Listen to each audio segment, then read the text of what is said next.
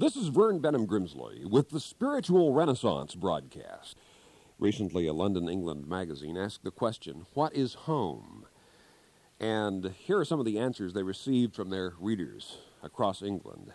One said, Home, a world of strife shut out, a world of love shut in. Another said, Home, the place where the small are great and the great are small. Home, the father's kingdom, the mother's world, the child's paradise. Home, the place where we grumble the most, wrote one, but are treated the best. Another said, Home, the center of our affections, round which our heart's best wishes twine. Home, the place where our stomachs get three square meals a day and our hearts a thousand. And finally, someone wrote, Home is the only place on earth where the faults and failings of humanity are hidden under the sweet mantle of charity. The home at its best is humankind at its best. For this very world was created to be one family. You are loved. You are accepted. God is your Father. Human beings are your brothers and sisters. Jesus of Nazareth himself taught this lucidly, clearly. In the J.B. Phillips translation, Jesus says at one point, The scribes and the Pharisees teach the Mosaic law. So you must do what they tell them and follow their instructions, but you must not imitate their lives, he said, for they preach, but they do not practice. They pile up back-breaking burdens and lay them on other men's shoulders, yet they themselves will not lift a finger to shift them. Their whole lives are planned with an eye to effect. They increase the size of their phylacteries. Phylacteries were strips of parchment inscribed with texts from the law worn on the arm and forehead. Increase the size of their phylacteries, Jesus said, and lengthen the tassels of their robes. They love seats of honor at dinners and front places in the synagogues. They love to be greeted with respect in public places and to have men call them rabbi. But Jesus said, Don't ever be called rabbi. You have only one teacher, and all of you are brothers. Or, as another translation renders it, ye are all brethren. And don't call any human being father, said Jesus. You have one father, and he is in heaven. God is your Father. You are brothers and sisters in one great family of God. To feel at home in this world, to know you're here for a purpose, to know God has a plan for this planet and a purpose for your human life is the beginning of the most exhilarating, joyous adventure you can possibly imagine. If you will pray for God's will, and Jesus taught to pray, your kingdom come, your will be done. That God's plans, God's purposes be executed upon this earth, and you can be part of carrying that out. That aligns and synchronizes your mind, your will, your plans and purposes with the mind, the will, the plan, and the purposes which created this very universe of universes, this very star spangled galaxy. The one who created all that is your Father and your friend, and you can come to know God, not merely know about God, but know God and have a sense of concourse, of daily interaction, and abiding fellowship. And you can be at peace with God, knowing that God cares for you, that your eternal survival is assured, that you have nothing to worry about for all the rest of eternity because you're in the hands of the living God. The older I grow, said Thomas Carlyle, and now I stand upon the brink of eternity, the more comes back to me the sentence in the Catechism which I learned when a child, and the fuller and deeper its meaning becomes. What is the chief end of man? It is written, to glorify God and enjoy Him forever. God is enjoyable. God is a joy to know. God is a delight if you learn to have concourse, interaction, fellowship with God, you will discover it is the source of the greatest possible delight you have ever known. God is the very essence of being and reality. This is not some figment of my imagination or of yours. This is real.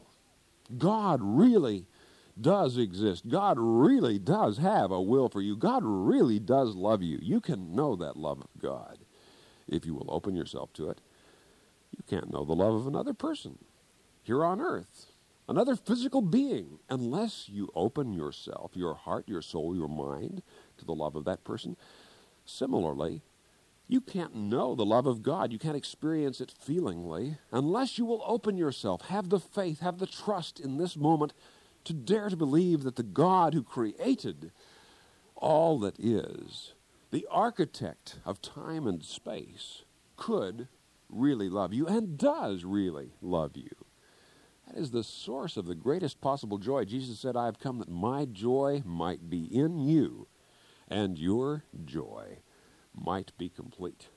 The great composer, Franz Joseph Haydn, told a friend on one occasion that at the very thought of God, his heart leaped for joy and he couldn't help it if his music did the same, if his music reflected that joy. There is joy in knowing God. Joy can coexist even with sorrow. You could lose a friend or a family member, someone could die, yet you could still possess within you, strange as it may seem, that joy which is born of the finding and knowing of God. Nothing material, nothing earthly can touch the joy of knowing God of knowing God cares for you. The actress Irene Dunne once said, Trying to build the brotherhood of man without the fatherhood of God would be like trying to make a wheel without a hub.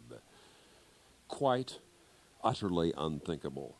The fatherhood of God and the brotherhood of man are inextricably linked together in the teachings of Jesus. You cannot blissfully recline, basking in the fatherhood of God, knowing you're loved by God, and let that be the end of it. No, there must be the melding of these two, the joining of these two together, so that you see the entire planet as one family of God. J.G. Holland has written God gives every bird its food, but he does not throw it into the nest. When you're in danger of smashing your boat as you row downstream, according to one old Indian proverb, call on God, but row away from the rocks. In other words, let your religion, let your faith be active. Don't assume that God is going to do everything for you, but act. Jesus said, My Father works, and I work also. Blessed is he who does the will of God, said Jesus. He who knows the will of God and obeys it, actually puts it into practice, makes it part of his or her life. So it becomes a dynamic principle which motivates your every moment of existence, that you're filled, you're brimming you're awash with the love of God, with mercy, forgiveness, with positive attitudes in any situation, no matter how hopeless things may appear, that you can have the cheerful joy of the individual who knows God, who knows he or she is a son or daughter of God, and that transcends any predicament, any circumstance, any problem, any vicissitude in which you may find yourself. God's will for you is unique. It is for you, it is personal. God's eternal plan for the universe includes a plan for your growth and your service through all eternity. This is not merely the systematic adherence to commandments. This is the starting point, but as we grow in our personal relationships with God, God's guidance becomes more and more personal to us. God has given each one of us a unique personality. God is our loving parent and our guide on the adventure of eternal universe service. And the adventure has already begun. You're in the midst of it right now. You can experience the profound joy of contacting God and the soul satisfaction of doing God's will. But you must learn to be patient. While the joy of contacting the Father is immediate, lasting satisfaction of soul develops only over the passage of time as you increasingly follow God's inner leading you come to recognize it. You have a jeweler's eye for detecting the real will of God in your prayer life, in your mental life. You come to know God's will through consistent prayer and worship. You can pray in any situation, driving along in a car, stopping at a stop sign, brushing your teeth, washing the dishes. You can have a constant dialogue with God. Remember that prayer is a two way conversation. Share your inner life with God, your thoughts, your concerns, problems, questions, your hopes. Pray honestly. Pray the way you really feel. Pray with the confidence that God is your closest friend, and then listen while the Father illuminates, organizes, and shows you the significance of your mortal existence. And listen with your whole being your body, your mind, your spirit, and your soul. Then in worship, Simply relax your earthly concerns. Direct the inner gaze heavenward. Express to God the love and the trust that you feel for God. Worship yields the peace which passes all understanding. It is togetherness with God. It is the peace of God, fulfillment of human relationships, illumination of destiny. It is time striking step with the eternal march of the ages and the will of God. Be you perfect even as your Father in heaven is perfect, said Jesus. That was his supreme commandment. That sums it all up. Obeying this begins with your wholehearted desire to know the will of God for your life and proceed with your dynamic dedication to do God's will every moment you live. That is the beginning of the great adventure of human life. Living, truly living up to what you are, to your birthright as a son or daughter of God, loved, infinitely loved. And if you'll have the faith to believe it this instant, that all can begin for you right here and right now.